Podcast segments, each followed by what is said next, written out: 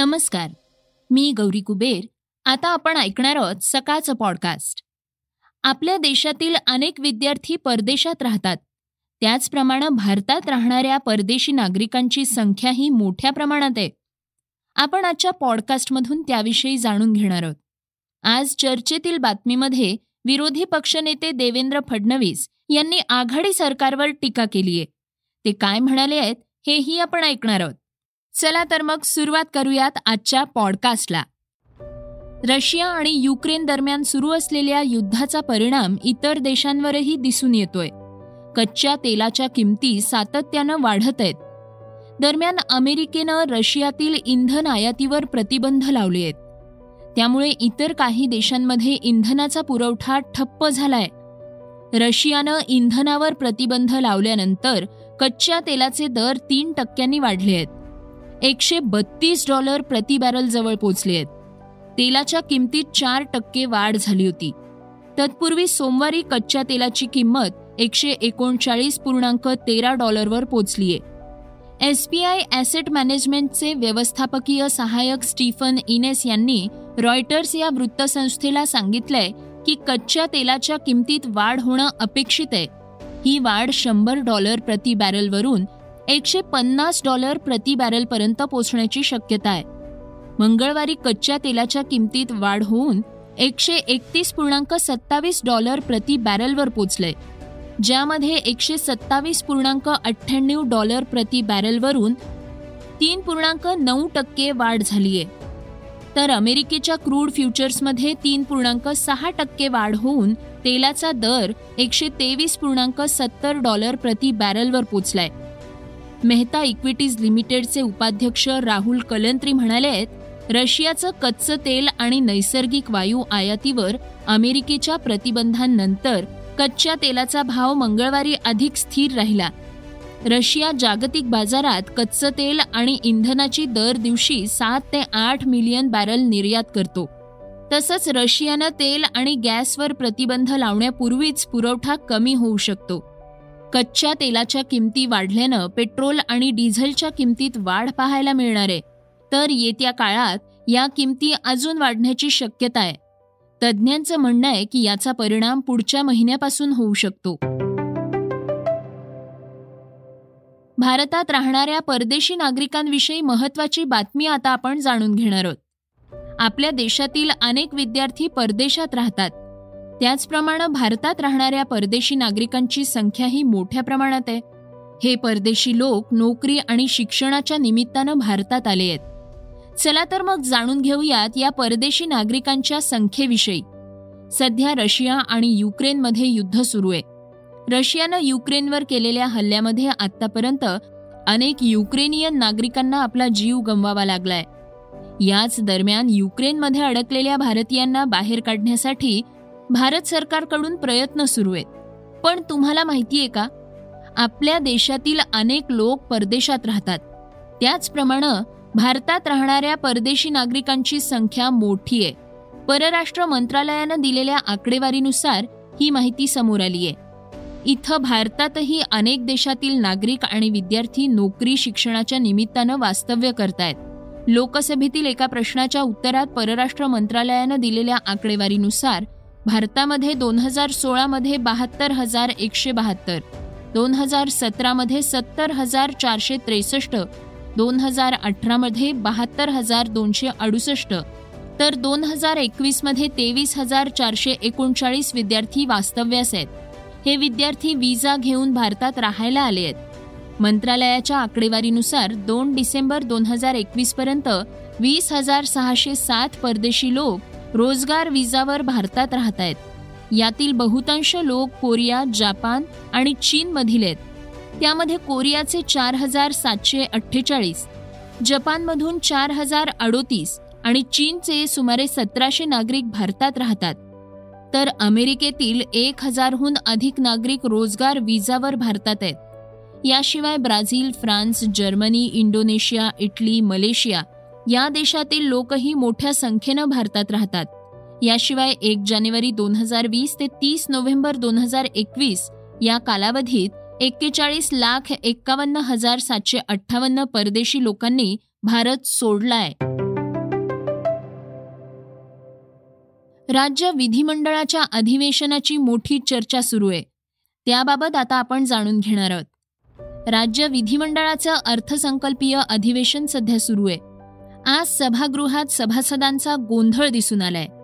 याच पार्श्वभूमीवर भाजप नेते प्रवीण दरेकर यांनी गोपीचंद पडळकर आणि सतीश चव्हाण यांच्यावर समान कार्यवाही व्हावी अशी मागणी करताना राष्ट्रवादीचे नेते नवाब मलिक यांच्या राजीनाम्याचीही जोरदार मागणी केली आहे दरेकर म्हणाले हे सरकार गेंड्याच्या कातडीचं आहे संवेदना पूर्णतः हरवलेल्या आहेत.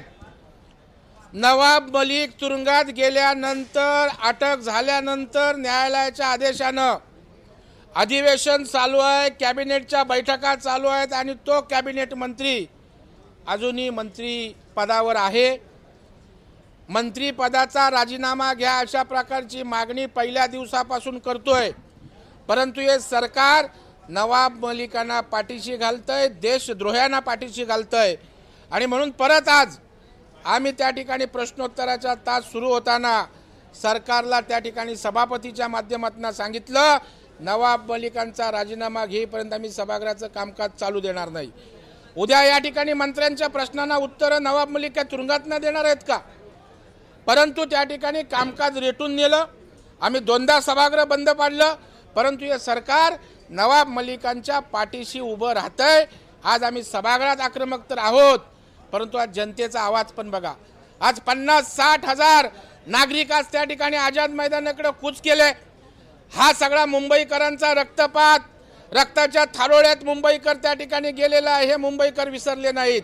आणि ती संतप्त प्रतिक्रिया आज मोर्चातनं उमटते. विधानसभेत अर्वाच्य भाषेत वक्तव्य करून हमरी तुमरीवर येऊन सभागृहाची प्रतिमा मलिन का करता? असा प्रश्नही प्रवीण दरेकरांनी सभागृहात उपस्थित केलाय. या संदर्भात त्यांनी ट्विट देखील केलंय.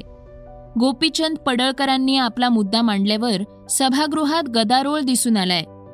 यावर प्रवीण दरेकर सभागृहात म्हणाले पडळकरांवर काय भूमिका घ्यायची आहे ती ते घेतील. परंतु याआधी सतीश चव्हाण यांनी अर्वाच्य भाषेत वक्तव्य केलं होतं. सभागृहाची प्रतिमा मलिन करण्याचा प्रयत्न केला होता. प्रवीण दरेकरांनी सभागृहात समानतेचा पुरस्कार करून दोघांवर समान कार्यवाही व्हावी अशी मागणी केली आहे. श्रोत्यांनो आता आपण जाणून घेणार आहोत आजच्या वेगवान घडामोडी. कोरोना रुग्णांची संख्या कमी झाल्यानं प्रवाशांनी रेल्वेनं प्रवास करण्यास पसंती दिली आहे. त्यातच आता होळीचा सण जवळ आल्यानं उत्तर भारतीयांची गावी जाण्यासाठी गडबड सुरू झाली आहे. भारतीय रेल्वेनं प्रवाशांच्या सुविधा लक्षात घेऊन आरक्षित डबे बसवण्याचा एक मोठा निर्णय घेतलाय. रेल्वेच्या या निर्णयामुळे आता प्रवाशांना स्वस्तात प्रवास करता येणार आहे. हा डबा बसवल्यानंतर आता प्रवाशांना तिकीट बुक करण्याची गरज भासणार नाहीये. डायरेक्ट तिकीट काढून तुम्हाला प्रवास करता येणार आहे. देशात कोरोनाच्या संख्येत झपाट्यानं वाढ झाल्यानंतर तेवीस मार्च दोन हजार वीसपासून ट्रेनमधून आरक्षित डबे हटवण्याचा निर्णय घेण्यात आला होता. आता पुन्हा हे डबे बसवल्यानं प्रवाशांना माफक दरात प्रवास करता येणार आहे. मागील काही दिवसांपासून राज्यातील थंडीचा कडाका तुलनेनं कमी झालाय. यामुळे आता वातावरणातील बदलांना वेग आलाय. दरम्यान काही दिवसांपासून राज्यात पुन्हा एकदा अवकाळी पावसानं सुरुवात केली आहे दरम्यान भारतीय हवामान खात्यानं नुकत्याच दिलेल्या माहितीनुसार महाराष्ट्रातील काही प्रदेशात पुढील तीन तासात पाऊस पडणार आहे. राज्यातील सात ते आठ जिल्ह्यात हा हलका ते मध्यम स्वरूपाचा पाऊस पडणार आहे. हा पाऊस पुणे सातारा उस्मानाबाद लातूर सोलापूर कोल्हापूर आणि सिंधुदुर्ग या प्रदेशात कोसळणार असल्यानं नागरिकांना काळजी घेण्याचं आवाहन करण्यात आलंय. सध्या वादळी वाऱ्यांमुळे बंगालच्या उपसागरात ढगांची दाटी झाली आहे दक्षिण भारतातील काही भागात पावसानं हजेरी लावली आहे नागराज मंजुळे दिग्दर्शित झुंड सिनेमा चार मार्च दोन हजार बावीस रोजी प्रदर्शित झालाय. नागराजच्या या चित्रपटाची अनेक सेलिब्रिटींनी प्रशंसा केली आहे त्याचसोबत कित्येकांनी त्याच्यावर कौतुकाचा वर्षाव केलाय. परफेक्शनिस्ट आमिर खाननं तर थेट म्हटलंय की नागराजच्या झुंडनं माझ्या पस्तीस वर्षांच्या कारकिर्दीला लाथ मारत भिरकावून दिले पण असं असतानाही नागराजवर अनेक लोकांनी टीकाही केली आहे कुणी नागराज नेहमीच वंचितांवरचे सिनेमे का बनवतो असा तिरकस प्रश्न विचारतय. तर कुणी म्हटलंय वंचितांवरचा सिनेमा मग अमिताभ यांना का घ्यायचं? तर कुणी म्हणतंय मराठीतच सिनेमा का काढला नाही? असं म्हणत बऱ्याच लोकांनी नाकं मुरडली आहेत या सगळ्यावर नागराजनं प्रतिक्रिया दिली आहे तो म्हणालाय की सोशल मीडियाला चेहरा नाहीये. आणि डोकंही नाहीये. मला जे सिनेमातनं मांडायचं होतं ते मी मांडलंय. आता त्याला वेगळी पुरवणी जोडण्याची काय गरज आहे? आय सी सीच्या नव्या कसोटी क्रमवारीत रवींद्र जडेजानं ऑलराऊंडरच्या गटात अव्वल स्थान पटकावलंय. त्यानं वेस्ट इंडिजच्या जेसन होल्डरला मागे टाकलंय. या यादीत रविचंद्रन अश्विन तिसऱ्या स्थानावर आहे. जडेजानं श्रीलंकेच्या विरोधात मोहाली कसोटी सामन्यात दमदार कामगिरी नोंदवली होती. बॅटिंगमध्ये नाबाद एकशे पंच्याहत्तर धावा केल्यानंतर त्यानं श्रीलंकेच्या दोन्ही डावात मिळून नऊ विकेट्स घेतल्या होत्या. जडेजानं अव्वल स्थानावर झेप घेतल्यानं रविचंद्रन अश्विन दुसऱ्या स्थानावरून तिसऱ्या स्थानावर घसरलाय. ऑलराऊंडर रँकिंगमुळे जडेजा चारशे सहा गुणांसह पहिल्या स्थानावर आहे. होल्डरच्या खात्यात तीनशे ब्याऐंशी गुण असून अश्विन तीनशे सत्तेचाळीस गुणांसह तिसऱ्या स्थानावर आहे. श्रोत्यांनो आता आपण ऐकणार आहोत आजची चर्चेतली बातमी. नवाब मलिकांवर ईडीनं कारवाई केल्यानंतर ते तुरुंगात आहेत. त्यांच्या राजीनाम्यासाठी भाजपचे कार्यकर्ते आक्रमक झाले आहेत. आज आझाद मैदानावरून विराट मोर्चा काढण्यात आलाय. यावेळी फडणवीस म्हणाले अध्यक्ष महोदय माननीय मंत्री महोदय नवाब मलिक यांच्या संदर्भात सातत्याने आम्ही या ठिकाणी विषय मांडतो आहोत. काल देखील या संदर्भातली वस्तुस्थिती या सदनासमोर आम्ही ठेवली आहे. आमची विनंती अध्यक्ष महोदय की या सभागृहामध्ये माननीय मंत्री महोदयांनी त्या संदर्भात अनाऊन्समेंट केली पाहिजे. आणि कुठल्याही परिस्थितीत महाराष्ट्राचे एक मंत्री हे कारागृहात आहेत आणि ते तरी मंत्रीपदावर आहेत हे काही योग्य नाही अध्यक्ष महोदय. तेव्हा माझी विनंती आहे माझी विनंती अध्यक्ष महोदय की तात्काळ माननीय नवाब मलिक साहेबांचा राजीनामा या ठिकाणी घेतला पाहिजे.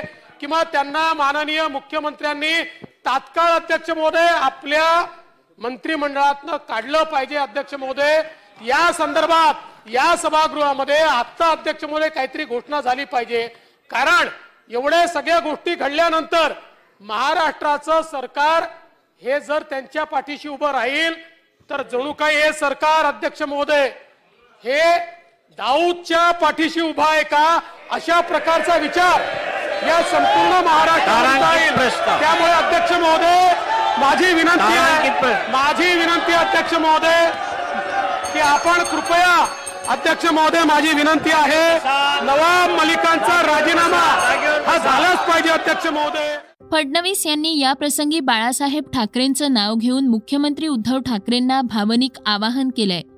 तुम्ही बाळासाहेबांना काय उत्तर द्याल? पाकिस्तानी लोकांसोबत मिळून काम करत असलेल्या लोकांविरोधात हा संघर्ष आहे. मलिकांनी बॉम्बस्फोटाच्या आरोपीकडून जमीन विकत घेतलीये. पण त्यांचा राजीनामा अजूनही घेतलेला नाही. ही घटना राज्यासाठी लाजीरवाणी आहे.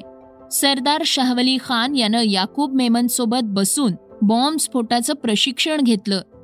त्यानं बॉम्बस्फोट घडवून आणलाय. श्रोत्यांनो हे होतं सकाळचं पॉडकास्ट उद्या पुन्हा भेटूयात. धन्यवाद. Research and script Yugandhar Tajne.